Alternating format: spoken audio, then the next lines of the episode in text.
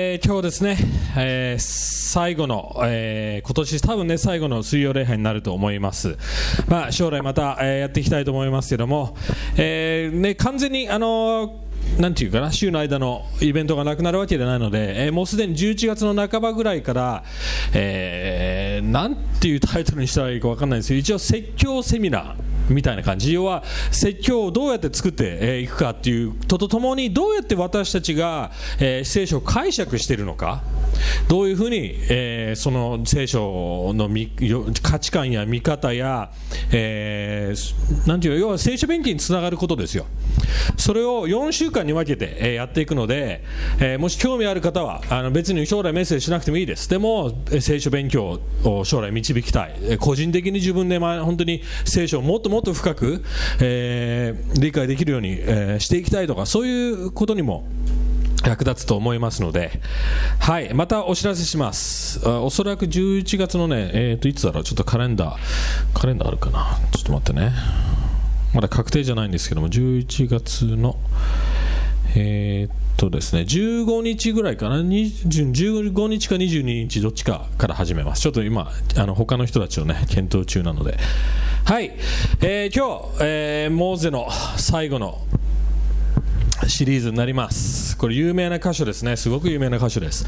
新明記の、えー、30章11節から20節までちょっと読んでいきたいと思いますがこれ先週のメッセージのある意味続きみたいな感じです。これは一つの、えー、モーゼの説教として、えー、捉えてほしいと思います。先週も言いました。これモーゼの最後の言葉です。死ぬ前に、えー、ヨシュアに自分のリーダーシップと権限を渡す前の言葉なので先週学んだことをちょっと頭に入れながら、えー、やっていってほしいですもし聞いてなければ、ね、ちょっと説明が入るので大丈夫だと思います。じゃあ、はい、読んでいきたいと思います。11節。はい。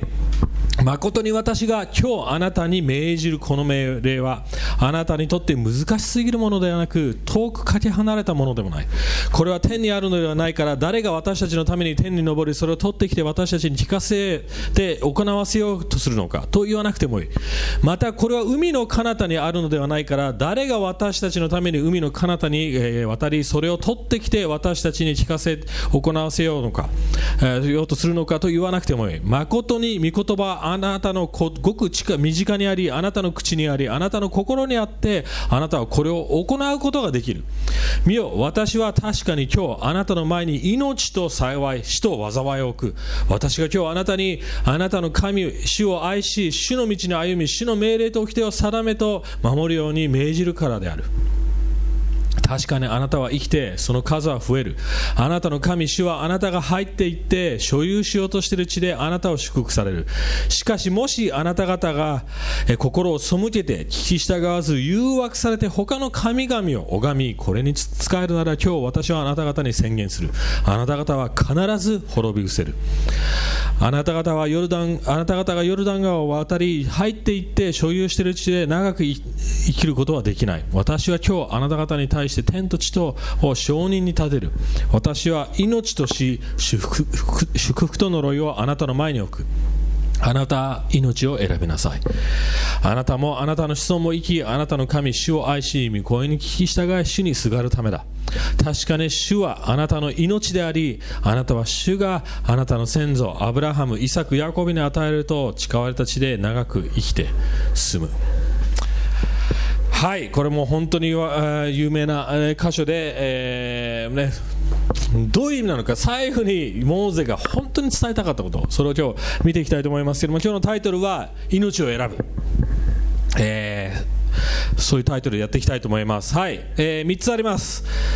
簡単なの難しいの？っていうのが最初のポイント。2番目簡単で難しい福音。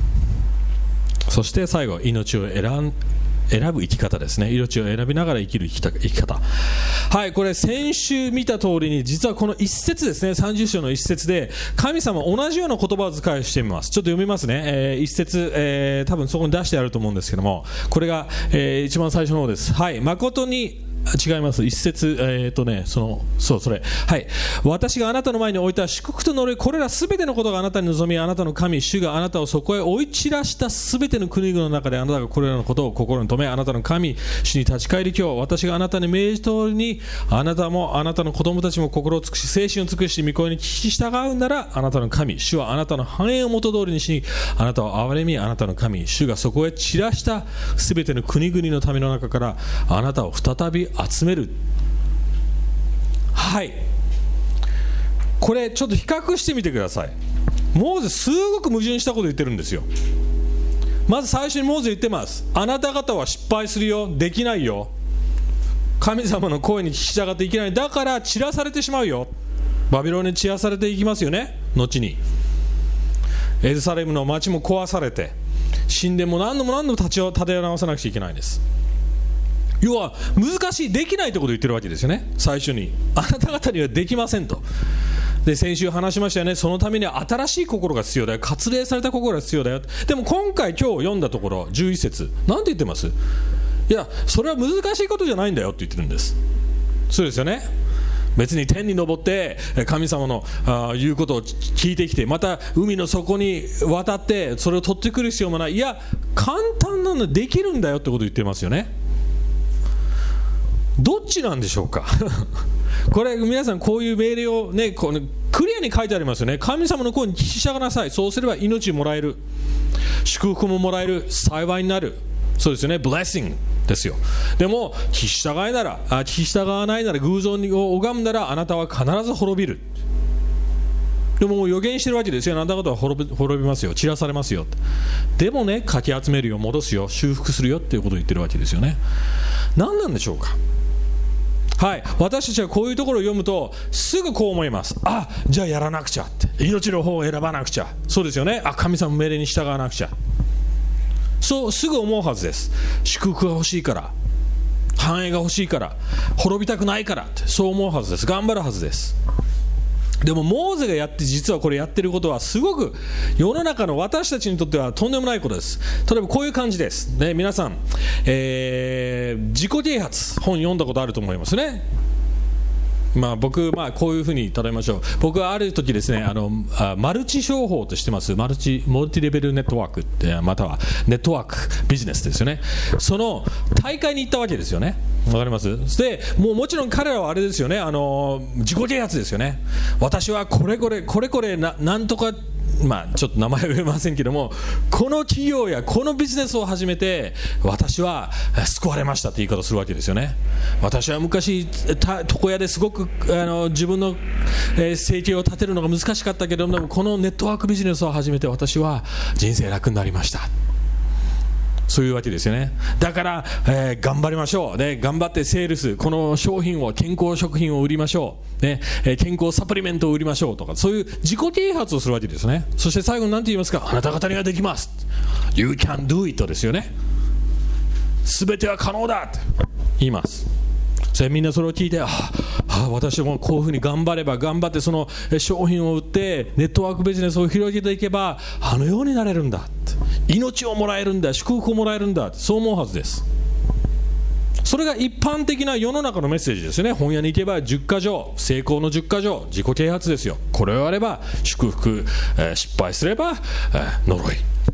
単純な話です。でもモーゼはこんなことをやってる感じです。皆さんこれをやれやってやってくださいね。ちゃんと神様に従えば、えー、あなたは祝福を得ますよ。これがルールですよ。実会ですよ。生き方ですよ。そこまでいいですよね。自己啓発みたいな感じです。でも最後に言うんですよ。でもね失敗するんですよ。え？って思いません？大会そういう自己啓発の大会に行って分かります？今までいやーイエーイって。できるかもしれないできるかもしれない。最後にメッセンジャーがでもできませんよ。って言ったらはっ？てなりません？それがモーゼやってることなんですよ。世の中にとってはこれバッドメッセージです。そうですよね。これが基準です。あなた方には達成できません。でも福音の光の中ではこれは良いメッセージなんです。グッドニュースの一部なんです。こういう例えを調べました。ある例えばねもし皆さんのがキリスト教一度も福音を聞いたことなかったとしましょう。わかります？そこでよく日本人はこういう質問しますよ。でもそういう人たちって不公平じゃないですか？とかね分かります？聞いたことない。だだからどうなるんですか？その自分の両親によって裁かれるんですか？とかいろいろそういう質問あると思います。だから自分の行いが正しければ救われるだとかね、えー、例えば自分のある程度の基準に達すれば救われるって。でもある人がこう言ったんですね。考えてみてって。もし自分の人生でずっとここに隠し録音機があったとしましょう。わかります？で全て自分が相手に対してまた自分に言い聞かせたモラルの基準ですよ。例えば嘘ついちゃいけない。人様に迷惑かけちゃいけない。わかります？それをレコードしてたとしましょう。わかります？ずっとレコードしてたとします。そして彼が死ぬ死ぬと死んだとしましょう。そして神様の目の前に来ます。そして神様あイエス・キリストのこと聞いたことないんですね。じゃあでもその人はこういうわけですね。でも私は正しく生きてきました。自分の基準に従って自分のモラルに従って生きてきましたと。神様はこういうわけですよ。分かったと。じゃあお前が設定した自分自身へのモラルの基準をちょっと聞いてみようって言って隠し 組み込んでたレコーダーを再生します。そしてこれをやっちゃいけないあれをやっちゃいけないあれをやっちゃいけないって。ここで質問です。その人自分で立てたモラル基準を達成したと思いますか？誰一人として自分で決めたモラル基準ですら達成できる人いないんですよ。人にそれを押し付けていて自分すらできてないんですよ。要は私たちにはどんなに要はどんなに明確にこれが正しいことでこれをやればって言ってもできないんですよ。言ってる意味分かります？どんなに神様がこれが正しいことだから全部やってねって言っても私たちはできない自分たちがいるんです。どんなに低い基準でも私たちできないんですよ。それが現実なんです。だからこの旧約聖書ではそのテンションですよね、今までずっと見てきました、神様はは、えー、恵みで、ね、イスラエルを救って、そして同時にある基準を求めてましたよね、私を信頼しなさい、私に従いなさい、私の言うことを聞きなさいって、でも何度も失敗しました、でも何度も神様の愛、神様の恵み、そうですね、神様でずっとそのやり取りですよ。神様愛の神、とことん無条件の愛を注ぎ続ける神と同時に、罪だけは絶対にないがしろにできない。罰せずにはいられない神。そうですよね。なぜそうなんでしょうか。神様は良い神様だからです。良い神様だからこそ正義は守らなくちゃいけない。そうですよね。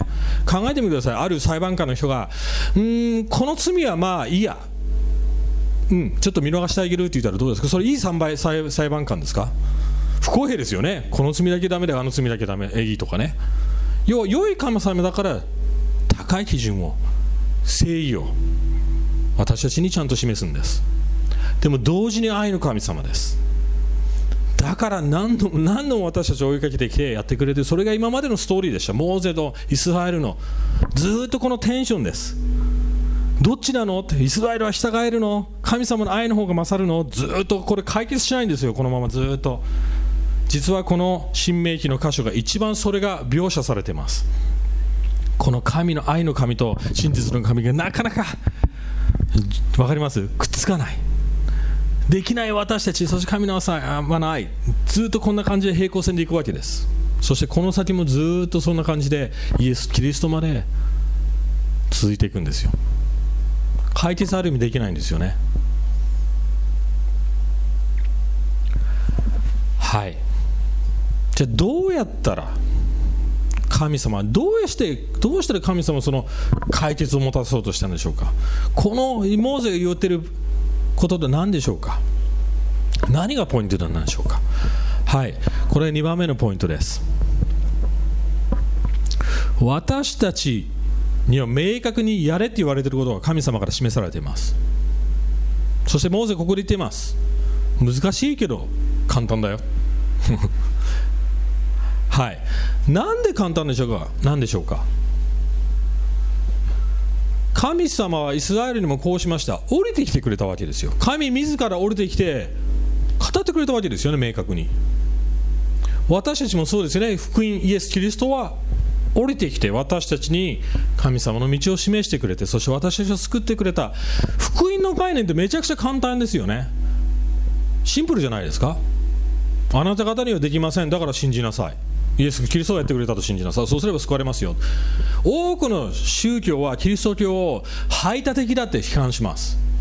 なんでこの宗教だけです？この信仰だけしかダメなのかって。よく批判します。なんでそんな狭いの？もちろん狭いですよ。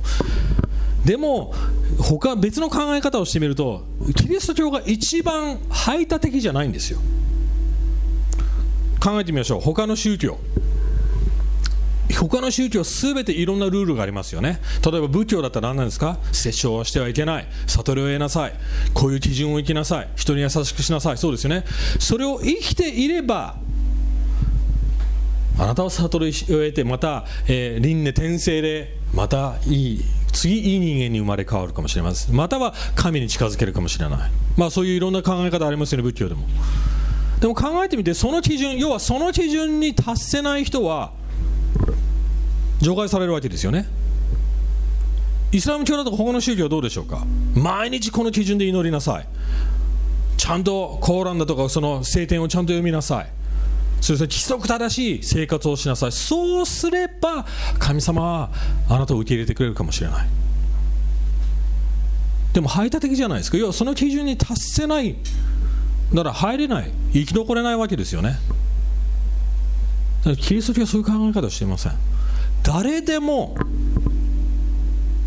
救われる。そうですよね。貧しい人も自分のパフォーマンスでそれができない人も犯罪者もイエス・キリストの信仰に耐えるなら誰でも救われるわけですよ。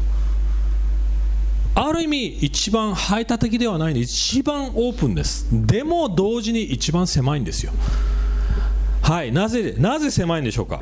これが単純であると同時に難しい要素です。はい、聖書でこういう話があります。えっ、ー、とね、えー、どこの聖書箇所だったっけ？第二列王記の5章にこういう話が、えー、ナーマンっていう将軍の話、聞いたことあるでしょナーマン。はい。はい。ナーマンさんは偉い将軍でした。すごくできる人、リーダーシップ持ってて、えー、もちろん、えー、将軍だったのお金もそういうものもありました。でも彼には問題が一つあったんです。雷病にかかってしまったんです。その当時癒せ、癒せない。そしてすごくもう差別される病気ですよね。だから彼はすごく悩んでて、でもある日、家来の一人が彼の奥さんにこう言ったんですね。ある預言者がいますと、イスラエルの方に。そして彼はあどんなあの病気でも癒してくれるそうですよって。だからお願いしたらどうですかって言ってた奥さんから彼に伝わったわけですよね。だから彼は多くのプレゼントとお金を持ってエリシャのところに行くわけです。でこうなるんですね、えー、エリシャは出て外にも出てこないんですよね。でエリシャの弟子の若者が外に出てきてナーマン将軍に会うわけですよそしたら、あのその若者はですね、あ、あのエリエリシャさんこう言ってました。あのヨルダン川に行って、えー、7回洗ってくださいって。そうすればあなた治りますよ。そしたら、ナーマンさんぶち切れるわけですよね。なんだこの失礼な対応は私は将軍で、ね、ここまではるばるやってきてしかもプレゼント贈り物まで持ってきたのにこのエリシャは会おうともしないと。だからもう怒って帰ろうとしたわけですよね。そしたらテラがこういうわけですよ。ナーマンさんって。ナーマン将軍。でもねあなたもしエリシャさんがもっと難しいことをあなたにお願いしても癒されるためにあなたやってたでしょ。だからやってみたらどうですかって。バカらしいことかもしれない。単純にただ 7, 7回洗うって。単純で簡単なことかもしれないけどもやってみればって言ってしぶしぶや洗ったんですよね。そしたら癒されたんですよ。そしてからエリシャのところに戻ります。そして大喜びで治りました!癒されました!贈り物を受け取ってください!って言った時にエリシャこう言わせて私はそれはいらないって。これは私がしたことじゃなくて神様があなたを癒したんですよ。だから要は自分の栄光をもらわなかったわけですね。だこれが私たちの問題です。さっきモーゼこう言ってましたよね。天に登る登って神様の言葉を持ってくる必要もない。または海の奥深くまたは遠いところに行ってそれを持ってくる必要もない。あなたの口と心にあるんだよ。とどういう意味なんでしょうか。昔当時は神の知恵だとかその真実を得るためには上に登っていく要はあるクエストだとか冒険だとか分かります？要はロード・オブ・ザ・リングみたいな感じですよね。なんかでっかい旅に出てって上に上がってってゲットして掴めるっていうそういう考え方でした。だだからバベルの層もそうです。バベルの塔もそうですよね。気づいて自分たちの力で上がっていって何かをゲットする。まあ僕らの世代でいうとドラゴンクエストみたいな感じですよ。まあドラゴンクエストやったことない人もファイナルファンタジー。英雄。伝説の剣何かをつかむためには冒険して頑張ってそれをゲットする。そうすれば英雄勇者になれる。そのような考え方ですよね。私たち根本的にそう思っちゃってるんですよ。ああ救われる。祝福される。神に近づくイコール苦労してでもそれを得なくちゃいけない。でも福音を聞いた時に拍子抜けされるわけですよね。わかります？わかる？あえ？って思っちゃうわけです。えそんな簡単なの？って言ってる分かります？簡単すぎるんですよ私たちにとって。あ冒険行かなくていいの？ドラゴンを倒しに行かなくていいの？上に登っていかなくていいの？地の奥ダンジョン深く行かなくていいの？行かなくていいんですよ。ただ神様の言葉受け入れればいいわけですよ。でも私たちの問題なんで難しい？んでそんな簡単なのがなんで難しいんでしょうか？プライドです。私たちはナーマンと同じです。私はできるんだ。私はそれを到達できるんだ。つかめるんだ。そう思ってしまってるからです。だから簡単すぎる単純すぎる福音が私たちにとって難しくなっちゃうだから難しくしてるのは私たちですよ。これはクリスチャンでも同じです。単純に毎日福音の真実を思い起こせばいいわけですよね。それ毎日出ますよね。福音を美しいと思いなさい。イエス・キリストが美しいと思いなさい。単純なことを忘れるわけですよ。そして自分の力に走り自分のプライドを作り失敗すれば自分のプライドが崩される。自信がなくなる。そして神様の言葉を拒否する。そんな感じです。そして先週学んだ通りにイスラエルも同じでした。彼らの問題何でしたか？かたくなな心です。頑固な心です。それが私たちの問題です。モーゼがそれを気づいたわけです。いや私たちこう思います。神様 How to を教えてください。明確に How to を教えて。そうすれば私たちやりますよ。いやできないですよ。よく僕、このまあ、この教会5年間、まあ、何年目だいつも混乱するんだけ？ど4年 ,4 年間経ってから5年目だからまだ4年しか経ってないのか、はい、4年間福音ずっと語ってきました。しっかりやってきたと思います、まあ、もちろん完全ではないですけども必ず福音聞いた後に多くの人がこういうふうに私のもとに来るんですよね。じゃあ何をすればいいんですかって。龍田さん僕がやるべきことを教えてくださいって。いやいやそれがポイントじゃないんですよ。何をしなくちゃいけないのか知りたいなら明確に新明記全部読んでください。神様もう明確に載せてくれますよ。でまとめはこうです。神様を愛して人々を愛しなさい。全力で愛してくださいって。明確です。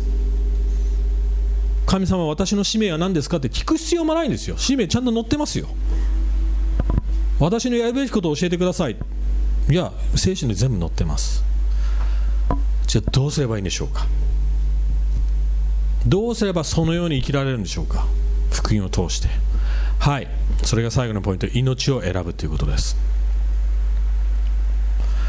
はい。これどういうことでしょうか？私たちの神様の言葉は私たちの口にあり心にある。いや別の言い方をすればもうすぐそこに目の前にあるわけですよね。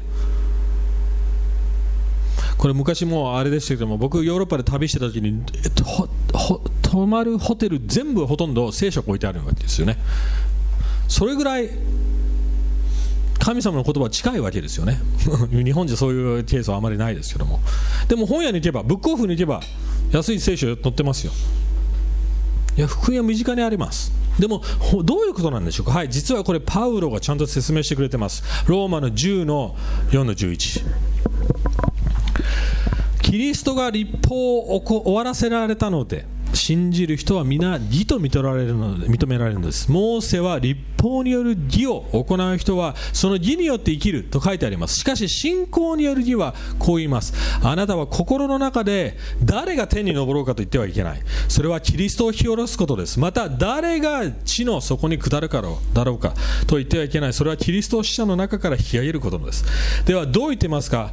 御言葉あなたの近くにありますよ。あなたの口にありあなたの心にあるこれは私私たちの述べ伝えている信仰の言葉のことです。なぜならもしあなたの口でイエスを主と告白しあなたの心で神はイエスを死者の中から蘇らせてくださったと信じるならあなた方はまたあなたは救われるからです。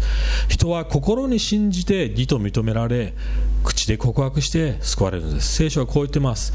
彼に信頼する者は失望されることはない。簡単に言うとこうです。クリスチャンでももうもし自分でできる神様って言った途端イエス様あなたがしたこと重要じゃないですって言ってるようなもんですよ。要はキリストがしたこと福音を無にしてしまってるんです。自分の力に頼った途端。自分のモチベーションを自分で自己啓発した途端そうなるんです。それが単純なことですよ。これが今日のレッスンです。みんなどういう心動機で神様に従おうとしてますか？福音の力ですか？それとも自分に言い聞かせてやってますか？最近そういう質問が多かったんです実は。いろんな人から聞きました。もなぜなぜ自分で自分の情熱を高めることができるわけですよね？さっきの言った自己啓発のように。やる気を出すことができるんです。でもみんな知ってるはずです。それ長続きしないって。ビジョンを掲げてそれに情熱持つことできますよ。でもそのビジョンがなくなったら消されます。でも私たちが伝えようとしているその本当の動機っていう真の動機っていうのは永遠になくならないです。それはイエス・キリストから来るからです。なのでキリストに頼ってください。同時にイスラエルも私たちも知らなかったとは弁明できないんです。神様さっき言いました明確に何をすべきか。教えてくれるわけですよね。新明記や出エジプト全部通して私たちがやるべきことは明確です。でもこれがこれがポイントです。イスラエルにとってあのルール実会やそういうルール私たちも読んでて分かると思う。重すぎませんか？あれ。全部細かくやってって。すごい重いですよね。でも唯一私たちに重すぎない神の言葉はあります。それがイエス・キリストなんです。一番軽い神イエス様もこう言いました。私の重荷は軽く負いやすいよ。立法は重すぎます。神の基準は重すぎます。でもイエス・キリストは私たちにとって優しいんです。言ってる意味分かりますかこれ？イエス・キリストだけが私たちが背負っていける神の言葉です。なぜならイエス・キリストがここで書いてあります。全部やってくれたからです。全部私たちができないものをこなしてくれました。今日それを信じてください。そこで安息を得てください。同時に愛を愛の動機を得てください。愛で行動行動することを選んでください。最後にこうこれで終わりたいと思います。適用で終わりたいと思います。はい。神の言葉が心にあるってどういう状態なんでしょうか。実はこれマタイの13章覚えてます？種まきの例え。そうですね。御言葉がまかれましたそして地に落ちました4段階4段階で4つのハートありました。最初何ですか？浅いところに落ちちゃって全然言葉が入ってこないという心です。そうですね。それかたくなな心です。信じても福音に信じないまだ自分でできると思ってる。2番目は何でしたか？入ってきます。感情的には喜びます、すごい。でも浅いので一瞬でなくなってしまいます。取り去られてしまいます。4番3番目何でしたか？こっちこれどんどん怖くなっていくんですけども喜びも神学的知識も理解もあるわけですよある程度。でも根が張れないんです。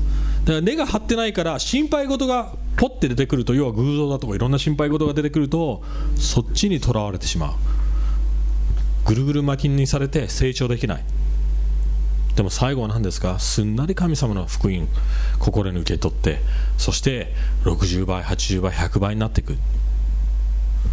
それをイエス・キリストは説明していると思います。はい。なのでこれが最後言いたいことです。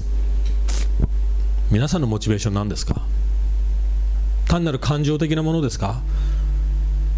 知識的なものですか？それとも愛に根付いた？神の感謝から福音の感謝からそれをやってみますか？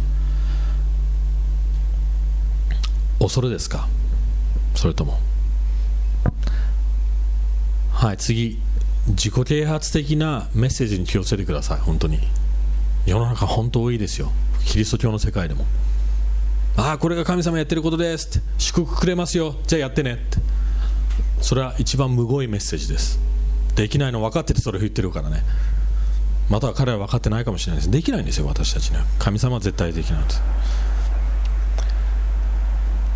はい。こういうふうに生きてると例えば自分ができなかったように例えば神様の福音によって生きていれば達成できなかった時に例えば自分を客観的に見れると思います。言ってる意味分かります？あれなんでできなかったんだろう？言ってる言ってる意味分かります？自分の弱さやそういうものをすぐちゃんと見えると思います。でもそれが福音で生きてないとすぐがっかりしますよね。また自分を責めます。そして必死になります。